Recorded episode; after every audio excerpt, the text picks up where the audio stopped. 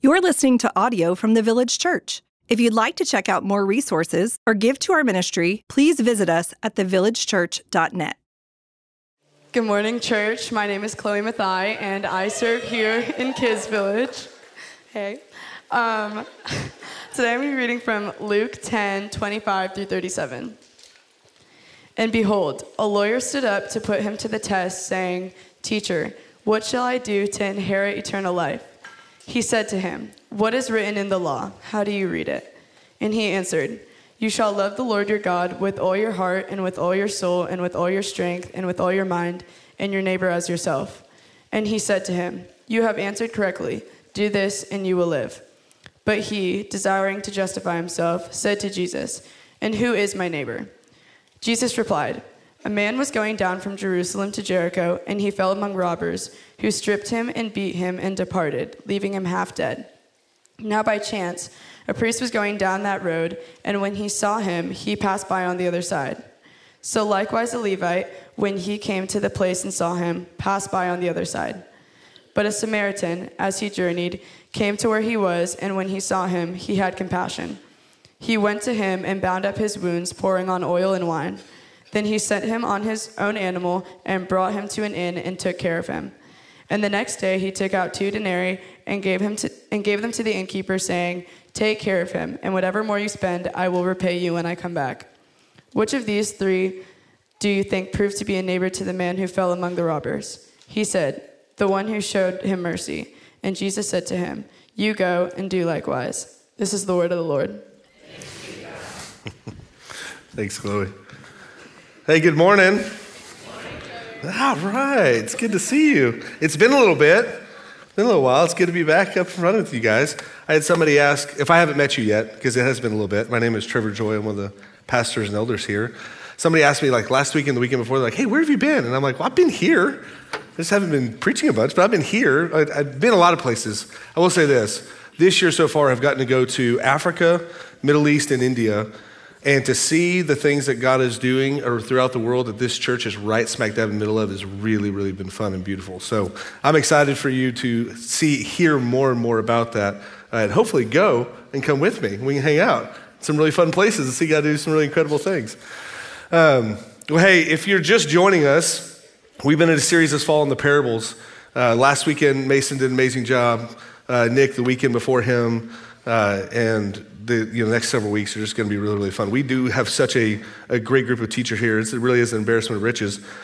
But as we're going to continue in our series on the parables today, I wanted to start today a little bit differently, if you'll allow me. And you kind of have to because I have the microphone. Um, but here's how I want to start today a little differently. Uh, I want to start today with a, a, word of testimony. And so I'm going to invite two of my friends, and uh, Katie and Karen, to come out. They also help lead our prayer team here, our prayer ministry. And here's what I, my hope is for today uh, and how I want to begin is so often when we step into our services, and this is, this is a great thing, but most, more often than not, our, our Sundays go like this. We come and we worship and we sit under the word, we hear a teaching, and then we worship some more, and then we go. Uh, which, is, which are all really, really great things. But what I wanted to do today, and just a little bit different, is to have, have Katie and Karen just share uh, just testify to how God has moved in and through them as they've taken steps of simple obedience to some of the things the Word's going to press on this morning. And so they're just going to share real simply what God has been doing in and through them. And, the way, and here's my real hope of that is that it just kind of stokes the engine of our faith, stirs us up as we step into what God has for us in the Word this morning. So thank you guys so much for coming, being able to come and share. Good morning, church. My name is Katie Schneider, and this is my best friend and prayer partner, Karen Green. Karen and her husband, Andy, have been um, members at TVC for 12 years, and my husband, Jonathan, and I have been members for six years. I've been a believer for over 30 years, and for much of my life, I've been too intimidated to tell others about Jesus. Desiring to get in the game, so to speak, I started asking God to make me bold for Him I'm slowly learning to hear his voice. And as I've asked him for boldness, I felt like he's been saying, You don't need to be bold, you just need to be obedient. As I've walked this road with him, I've learned that all I must do is follow that prompting when I'm taking a walk or I'm in the grocery store or going about my day and the Lord nudges me to pray for someone. I don't have to say it perfectly. I simply need to have my eyes and ears open and a heart ready to love people how the Lord wants to love them. I bring the obedience, and He brings the fruit. An example of this is when I, we had some men come to our home to replace some windows. I felt prompted to ask them if they know Jesus and if I could pray for them. So I did.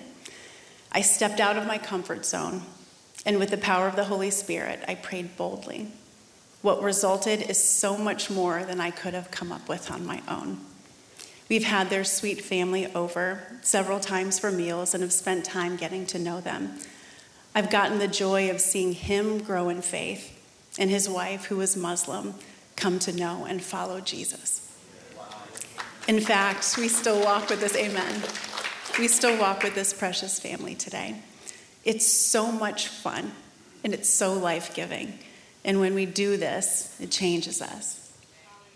Yes, it is so much fun and so life giving. It truly does change us. As we began stepping in obedience to pray for people as we go, I would talk to my 10th grade class about how exciting it was to do this. They were inspired and asked one day if they could join me to practice it themselves. They too wanted to walk in obedience. We decided to meet as a class at Corner Bakery to get out of ourselves and get out of our fear. When our food was delivered by a gentleman, one of the students went ahead and asked how he could pray for him. His response was, for health of the world. That would have been an easy place to stop and simply pray for health of the world, but the Lord had other plans. He wanted to teach us the importance of asking one more question.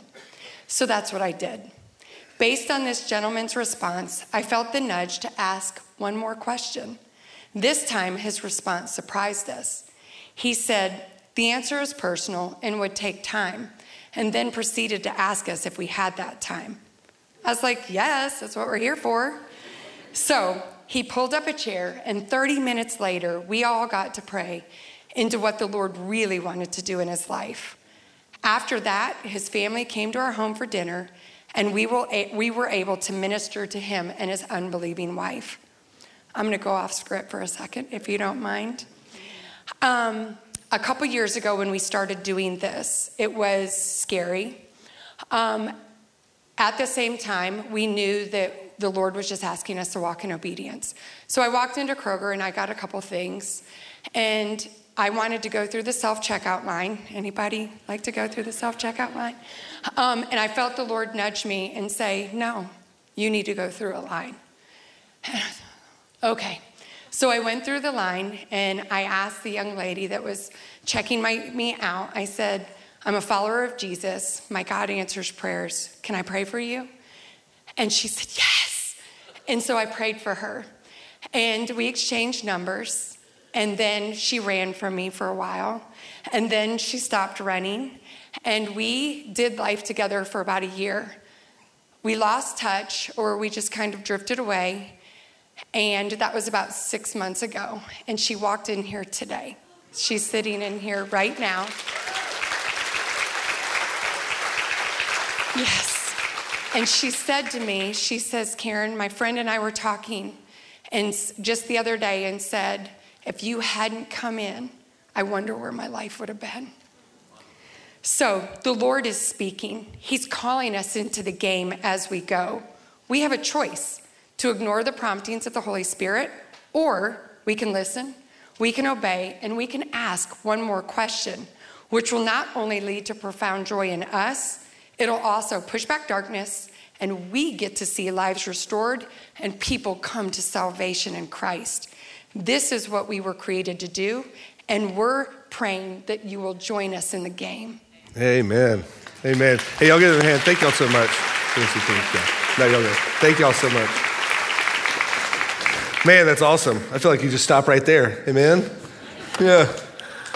Man, as I was, uh, I've been kind of in a month of reflection because this my staff anniversary is this past month, and I realized I've been on staff here for 14 years at this point. And uh, yeah, 14, yeah, it's like dog years here. It's great. But before I was on staff here, I was on staff at one of our church plants in, uh, in Frisco called Providence Church. And at that time is when TVC was just starting our first campus up in Denton. And as they were getting that, that building ready for services, uh, it was an older church they had taken on and had pews in it. And so they were realizing, man, seat efficiency like pews, you can't seat as many people as you can if you have chairs. And so uh, they were renovating the sanctuary and getting rid of the pews. Well, at that time, uh, we had just renovated an old bar called the Broken Spoke Saloon over there in Frisco. And we wanted it to look less like a bar and more like a church. So they were trying to get rid of the pews and put in chairs. We were trying to get rid of the chairs and put in pews. Uh, and so we called TVC, and it was our sending church. We called TVC at the time. We said, Hey, know you guys are getting rid of those pews. Don't know what you're doing with them, but can we have some of them? And of course, they said yes. And so I got the worship pastor and I, we rented a U-Haul because we were the only guys on staff. So, you know, church plant. I said, We rented a U-Haul. We drove up to Denton uh, to get those pews. They said, Hey, you got to come get them. So we pulled into the, uh, the Denton campus parking lot in the back, and by the back, they said, hey, pull in by the back door and we'll load them in there for you. So we pull in, there's a porte cochere back there. And, and so we drive up to that back door, pull underneath that awning, and right as we do, we start to hear this absolutely awful noise. And so I stop and I put the truck in park, and, and Paul and I kind of look at each other. I was like, what was that? That was awful. And we got out and saw that, unbeknownst to us, the U-Haul truck that we had rented had a higher height than the porte awning did. And so what that noise was was us getting that truck jammed into the porte I, every new hire lunch, I always share the story just to demonstrate to our new staff that this is a safe place to fail. It's okay. I'm still here. so Paul and I, he's a buddy of mine. He's pastor of another church now. We were together last month, and we were talking about that. How we just looked at each other, and we, I mean, we we deliberated, I think Craig had come out at that time. We looked at that situation for a long time to come out with some creative solution to get this truck unstuck from this cochere. You can imagine the number of scenarios that we were trying to, trying to come about. But after a long time of deliberation, we decided really the only option was for me to get in the truck, put it in reverse, punch the gas, and hope for the best. So I did, and one large insurance claim later, they had a new, much needed, remodeled porte cochere. They didn't put my name on it, but everybody, if you know, you know, that's my porte cochere. oh man. And I share that story not because, you know, want to just not be afraid of failure, but as I looked at this parable we're diving in today, it, it really is confrontational. It, I think it has the potential to be really disruptive uh, even maybe even offensive. I'm not going to try to be, but I think it has the potential to be.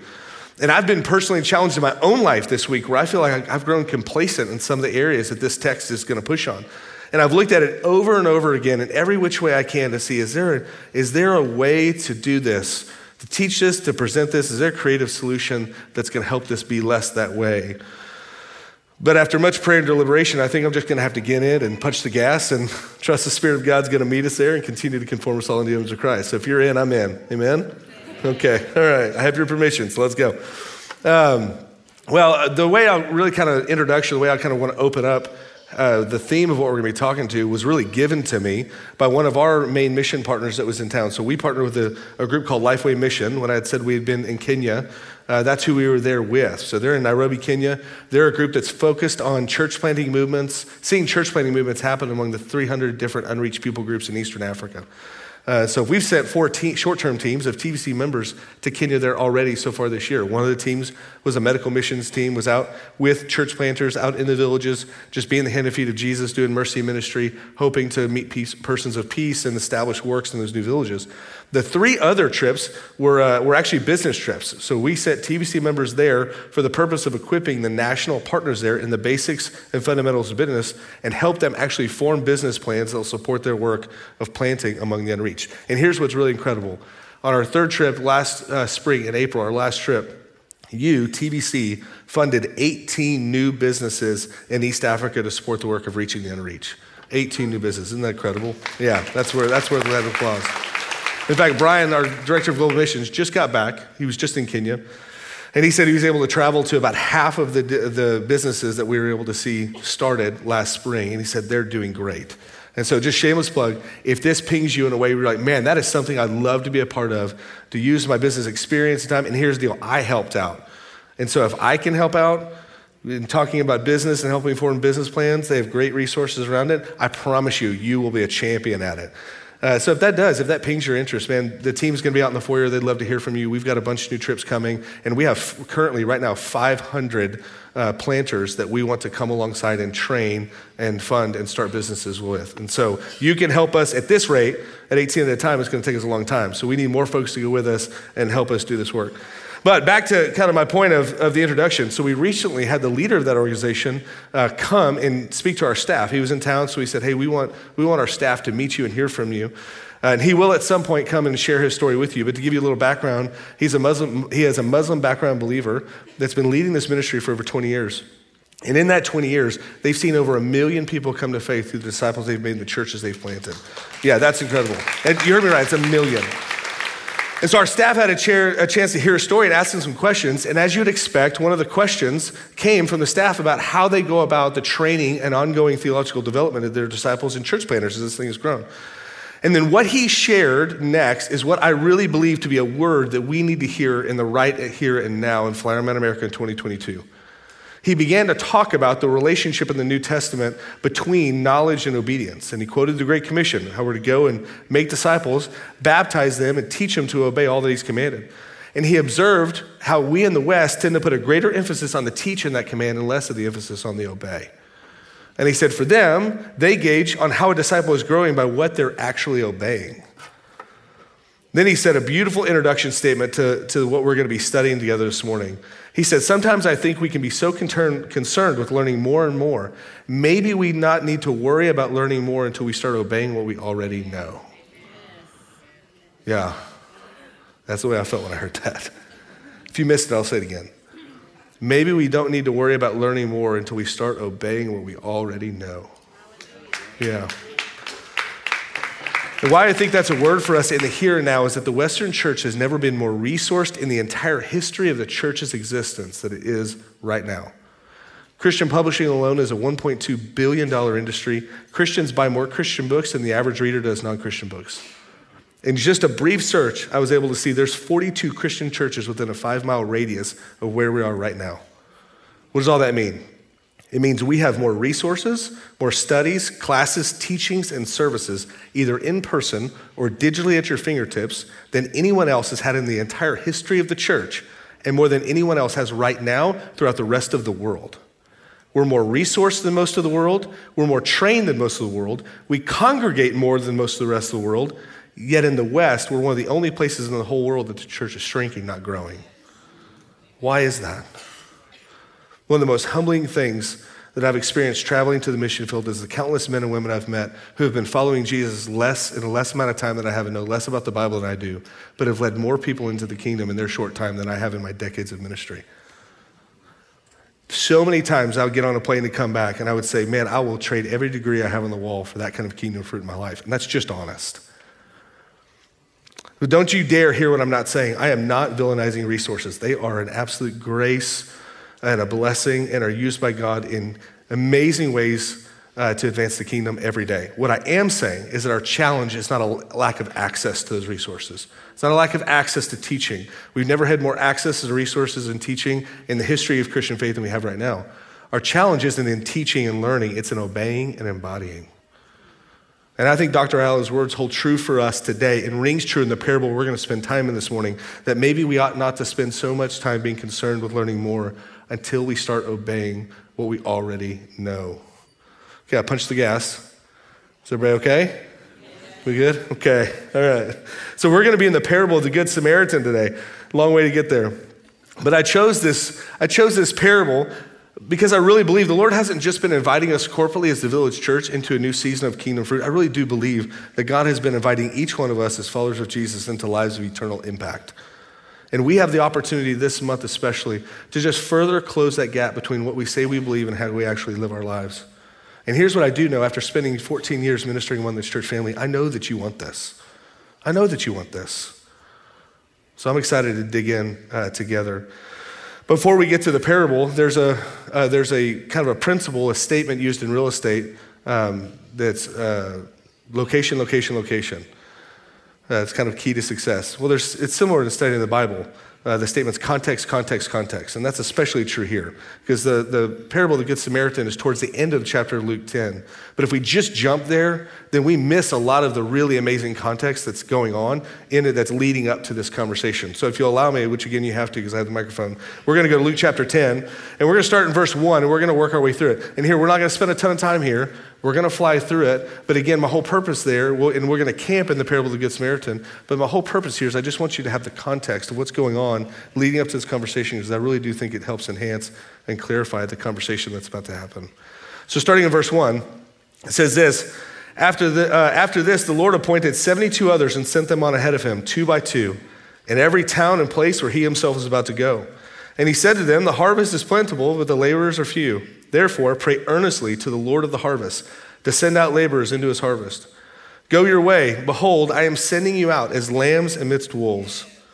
Carry no money bag, no knapsack, no sandals, and greet no one on the road. Whatever house you enter, first say, Peace be to this house. And if a son of peace is not there, your peace will rest upon is there, your peace will rest upon him. But if not, it will return to you. And remain in the same house, eating and drinking whatever they provide, for the labor deserves his wages. Do not go from house to house. Whenever you enter a town and they receive you, eat what is set before you. Heal the sick in it and say to them, The kingdom of God has come near you.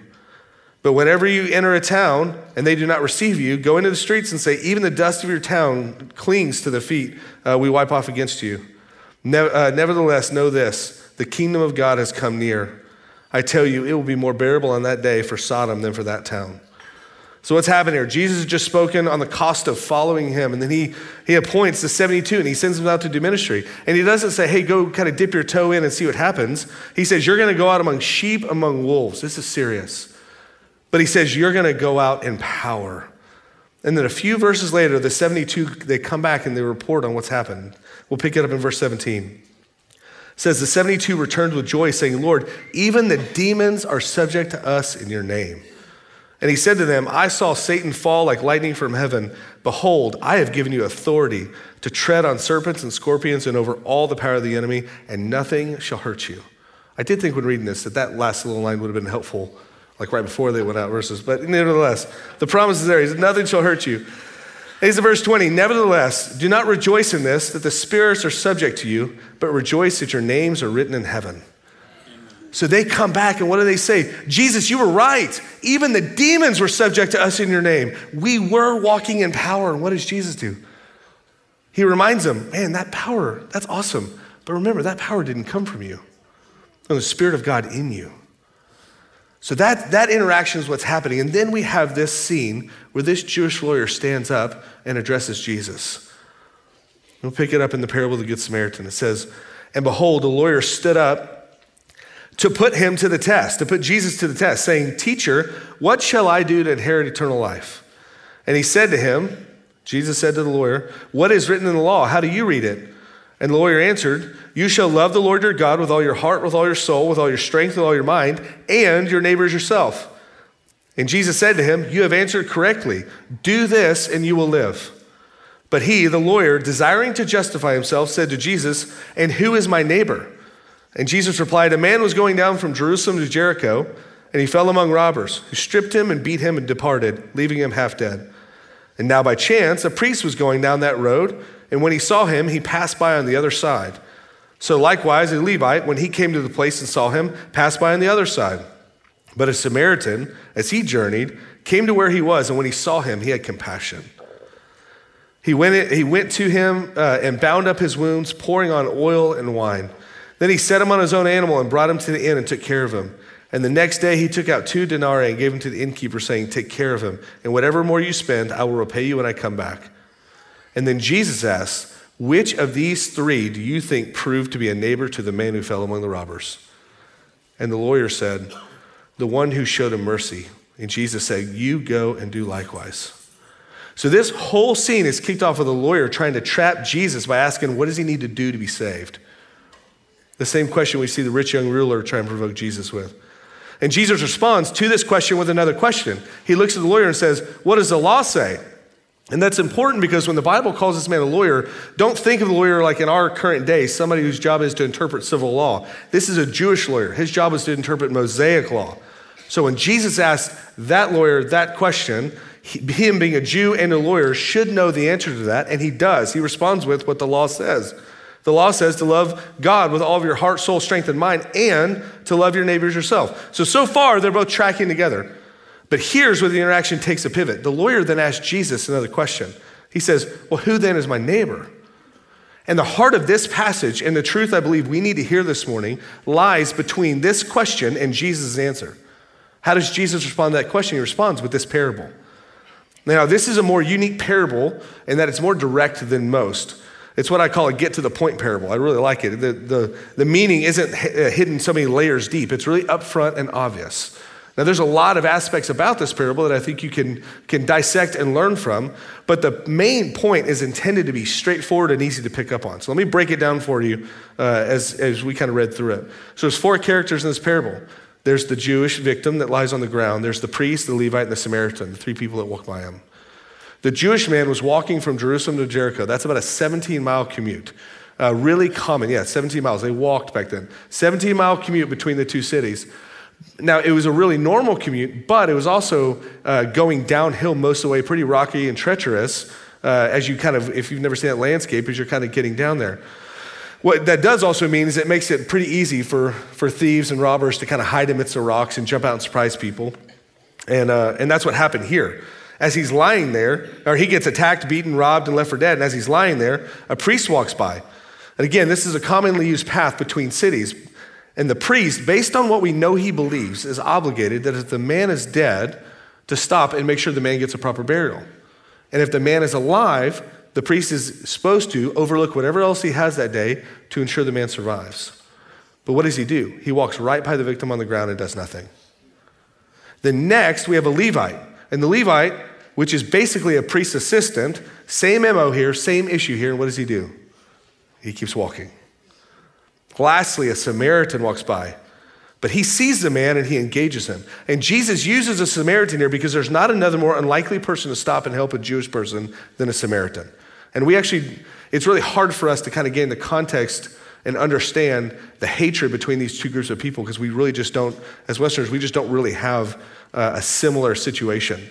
But to give an example, Jews would use the name Samaritan to mock or insult other Jews. That is, that's the depth of hatred that these two groups had with one another. So the Samaritan, as you can imagine, had zero obligation to stop and help this person. And he's actually putting himself in danger by doing so. But what does it do? It says the Samaritan cares for the man's wounds, puts him on his own animal, meaning he's going to walk the rest of the way, and he takes him to an inn where he makes sure the guy is going to survive. He then gives the innkeeper money and says, Hey, I've got to go, but whatever this guy needs to leave here healthy, just put that on my tab. So that's what, those are the three interactions we have with the victim. And then Jesus turns back to the lawyer and he asks him, He says, Who is the neighbor in that story? And the lawyer gives the obvious answer because that's what the story is intended to do provide a very clear answer. And he says, The man who showed him mercy was the neighbor. And what does Jesus say? Go and do likewise. Jesus is intentionally trying to stop at the basic lesson here. Those that love God look like that third guy, so be that. It's simple. Because the parable of the Good Samaritan isn't about helping people in need, it's about how the love of God reorients not only what we believe about the world, but how we actually live and participate in it. The person who Jesus says to emulate here is the person who had the least amount of knowledge but the most mercy. What must I do to be saved? Is a question posed here in the beginning. And Jesus says, Well, somebody who's saved acts like that Samaritan. And he isn't responding saying, Do that and then you'll be saved. But he's saying, If you're saved, those are the kinds of things that you'll do. Dietrich Bonhoeffer uh, commented on this parable. He says this The question, What shall I do? was the lawyer's first attempt to throw dust in his own eyes. The answer was, You know the commandments, do you not? Well, then put them into practice. You must not ask questions. Get on with the job. And the final question, who is my neighbor, is the parting shot of despair or of self confidence. The lawyer is trying to justify his disobedience. The answer is, you are the neighbor. Go along and try to be obedient by loving others. Neighborliness is not a quality in other people, it is simply their claim on ourselves.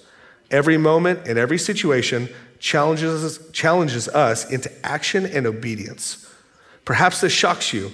Perhaps you still think you ought to think out beforehand and know what you ought to do. To that, there's only one answer. You can only know and think about it by actually doing it. You can only learn what obedience is by obeying. The priest and the Levite knew what needed to be done. They read all the books, they studied it at length, they had the knowledge, but that knowledge stayed in their head and didn't work its way to their heart. And how do we know that? The fruit of their hands. That's what's evidence of what makes it to our hearts. Another way of saying that is this what we actually do evidences whether or not our hearts have been transformed or just informed. What we do is evidence of whether or not our hearts have been transformed or just informed. So I have one concluding point and then one challenge for you. My first concluding point is this, or my only concluding point is this. I agree with the statement that Dr. Allen made to our staff. I don't think you can separate knowledge from obedience. In fact, I think it's really important that we don't. Jesus is saying here, what you believe will be evident by what you do. It sounds familiar, doesn't it? Maybe like you know a tree by its fruit. And hear me, I'm not trying to guilt uh, community service hours out of us. That's not the point of this. What I am saying is that too many of us look like the priest and Levite. We have every reason to engage, but we keep walking. I am trying to wake us up to the reality that there's a battle going on and we need to start paying attention. There's a real darkness, a real enemy, real brokenness, real despair, real need, and we carry with us the only hope for any of it. The love of Christ is the only answer to our broken world, and we keep walking right past what God keeps inviting us into. 2 Corinthians 5:17 speaks to this of who we are in Christ. It says, "Therefore, if anyone is in Christ, he's a new creation." How great is that? It's a new creation. You say, man, I don't, I don't know if I have the capacity to love. Outside of Christ, we don't. But in Christ, we're what? We're a new creation. It says the old has passed away. That person you were, that doesn't exist. God doesn't see that. The old has passed away, the new has come. All this is from God who, through Christ, reconciled us to himself. And what happened? And he gave us the ministry of reconciliation. That is, in Christ, God was reconciling the world to himself, not counting their trespasses against them. Such good news. And entrusting to us the message of reconciliation. Therefore, we are ambassadors for Christ, God making his appeal through us. The Bible calls us ambassadors entrusted with the message of reconciliation, yet we keep wanting to huddle up with each other and learn more and more about the gospel only to keep exchanging that knowledge with people that already know about it. Any gospel that terminates on you is not the gospel of Jesus Christ. It's not another resources, resource to be hoarded. It is a message of hope to be heralded. Hear me, church. It is not another resource to be hoarded. It is a message of hope to be heralded. One of these, uh, the book Screwtape Letters is one of my favorite books. Maybe it's just because the way I think. If, if you haven't read the Screwtape Letters, C.S. Lewis, C.S. Lewis wrote it. And it's a conversation between an older demon and a younger demon. And so what we get in that, that interaction is kind of what is the enemy's scheme of how he's trying to neutralize or destroy the church and Christians. And there's one paragraph that I keep coming back to. And if there's, if there's a paragraph that I read that provokes me to pray more for our church and our context, I think this is it. Uh, when I read this, I think about a church like ours, a church family like ours, a people like us, Christians like us in our context, and I read this and it really scares me. But I want to read it. I, want to, I do want it to be sobering to us. It says this this is the older demon speaking to the younger demon. He said, As long as a man does not convert it into action, it does not matter how much he thinks about this new repentance. Wallow in it, write a book about it. That is often an excellent way of sterilizing the seeds which the Heavenly Father plants in a human soul do anything but act. No amount of piety in his imagination and affections will harm the cause of evil if it is kept out of his will. The more often he feels without acting, the less he will ever be able to act. And in the long run, the less he will be able to feel. Man, that's frightening. Right now, while we sit here, thousands of, car will drive, thousands of cars will drive by this building filled with people in desperate need of this message lives marred by sin and brokenness, grasping at anything the world has to offer to satisfy them like a thirsty man drinking sand in the desert. And when we leave, when we leave this building, hundreds of you will flood neighborhoods and will encounter these situations in your everyday life. We do every day. We encounter people who are in desperate need, and according to what we believe, we have the only answer they're looking for. And according to what we believe, we should be eager to share that hope. But what do we keep doing? We keep walking. Everything comes back to the heart. That's the point of this parable. It wasn't to highlight the needy, it was to expose a heart. Eugene Peterson said this way To follow Jesus implies that we enter into a way of life that is given character and shape and direction by the one who calls us. To follow Jesus means picking up rhythms and ways of doing that are often unsaid, but always derivative from Jesus, formed by the influence of Jesus. To follow Jesus means that we can't separate what Jesus is saying from what Jesus is doing and the way he is doing it. To follow Jesus is as much, or maybe even more, about feet as it is about ears and eyes. And this is in my notes, and I'll probably get an email for this one. But I think about how they described the early church in Acts. And they didn't call them the people with the words, they called them the people of the way. There was something about the way they lived their lives that was drawing the attention. The priest, the Levite, and the Samaritan, which one are be going to be? God keeps inviting us into a life of eternal impact. And I promise you, obedience is usually more simple than it is profound. That was the whole point of the testimony at the beginning. Obedience is usually more simple than it is profound. And what we actually do is evidence of whether or not our hearts have been informed or transformed. And this month of October is dedicated to prayer. And what we're going to be doing tonight out at Doubletree Ranch, 5 o'clock. The, by the way, the weather's going to be amazing. I walked out this morning, it was 50 degrees. It was like the Lord just took whatever excuse we have in Texas for not gathering outdoors, and He just said, Let me just push that aside for you a minute. Let me push that aside and give you a moment in heaven. Outside, it's going to be beautiful weather. We're going to worship and celebrate together. I don't know if you need that, I need that. I would love to get out in beautiful uh, weather and worship God with my, fam- with my church family. We're going to do that and we're going to pray together. We're going to celebrate. There's going to be more testimonies. And our hope is to really kick off this month together. And really, my, my sincere hope uh, is that this month would be a turning point in our journey with Christ, where we take a step in obedience when our love for God overflows into our love for our neighbor. So here's your homework, here's your challenge. One simple act of obedience that has profound opportunity attached. I want you to say to somebody in your life this next week, and this can be the waiter and waitress is an easy one, because even if they tell you no or they switch you to another person's table because they think you're weird, you're just going to get another waiter or waitress. They have to come back. So that's a great one. Uh, but it can be somebody at the store, like Karen shared. It can be somebody at the soccer field. It can be uh, it can be one of your family members. It can be somebody at school and a kid's pickup line. Whatever it is. Here's what I want you to do. I want you to ask one simple question. I want you to say, "Hey, my name is," insert your name. I'm a follower of Jesus and I believe God answers prayer. How can I pray for you? That's it. In fact, we gave you some cards on the way in, and that's for our month of prayer in October. And I, in fact, I texted the elders uh, this yesterday, and I said, Man, reading this text all week, I just feel like I've been rebuked every time I've studied my notes, that I've grown so complacent in some of these areas. So I committed to that group of men. I said, Hey, I'm taking all these cards, and I'm going to use all of them this next month, and I want to encourage you guys to do the same with me. So I just want to encourage you. You've got a stack of these cards. And it just says, prayed for you today, and then it has a box. And that box is not meant to remain empty, it's meant for you to write something in it. And maybe you write a scripture, maybe you write a word of encouragement, or maybe you just write your name and your phone number, whatever it is. Uh, and you can leave this with your neighbor. You can, better yet, go talk to your neighbor. And what we mean by neighbor are the people in need that are all around you. So it could be your actual physical neighbor, it could just be who God puts in your path. But we just want to challenge you as a church to step out and do this. Last week, when I was sitting with Katie and Karen and Emma, we were at a restaurant and a waitress came over and we asked that question. We said, Hey, we believe our God answers prayer. How can we pray for you? And she said, We are the fourth person to ask her that week, which is awesome. That's a dream. I want that to happen every restaurant I go in Flower Mound, Lewisville, Hill Village area. That every time I ask a waiter, they're like, Are you kidding me? Are you guys all, what's happening? We keep getting asked this. Please, please, please, please, in abundance, because this is why it's happened. She had been the fourth, we were the fourth person that asked her. And then she said this She said, I don't want to ask again because I don't want to annoy God. And she was so hesitant. I don't want to ask again. I don't want to annoy him. And we got to share with her the tremendous good news about a loving father who delights to hear from her. And she said this this is her response Really? I can keep asking him, that's not frustrating to him? Really? You can keep asking him, and that is not frustrating to him. One simple step, one question, one act of obedience, and we found ourselves smack dab in the middle of a kingdom moment. Yesterday, I'm in an Uber uh, driving to pick up my car. 73 year old Uber driver in front of me, we strike up a conversation, maybe three minutes in, and he's sharing the gospel with me.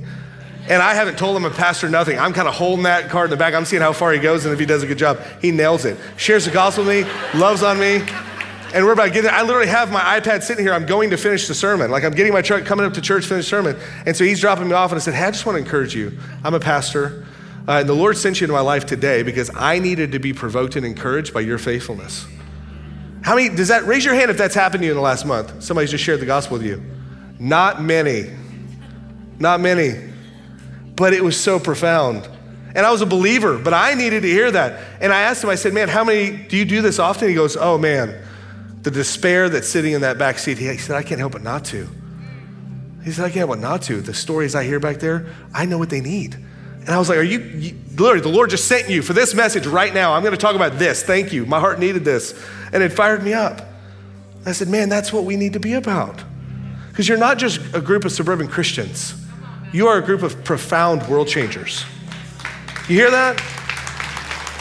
You are not a group of sleepy suburban Christians. You are a group of profound world changers. And I promise you, step out there and test it. Step out there and test it. C.S. Lewis said this He said, Aim at heaven and you'll get earth thrown in. You aim at earth and you'll get neither. And here's what I think, church, in closing I think these cards, they're just one simple step of obedience to take your life's aim at heaven. Let's pray. Father, thank you for your word. God, thank you where it pushes on us. Spirit of God, I just pray where there's resistance in us, where there's fear in us, where there's sadness, uh, even where there's excitement, God, we, we want to be provoked to step into all of the beautiful spaces that you are consistently inviting us in. Pray for each one of these people here that next week they find themselves smack dab in the middle of a kingdom moment because they just prayed for that 15 seconds of courage to stay yes and step into what you're inviting them to. And God, we ask for fruit. We continue to ask, God, would you raise up gifts and fruit in the life of this church that even have us rethinking our ministry philosophy because you're moving in such profound ways? That's, that's what our desire is. We want to see your movement happen here in profound ways beyond what we can imagine. We ask that you would help us for the exaltation of your name because you are worthy. You're worthy. You're worthy of the praise of every man, woman, child in the world. You're the king. We want to be about seeing you get the praise that you are due. That's what you'd help us in Christ's name for a sake. Amen.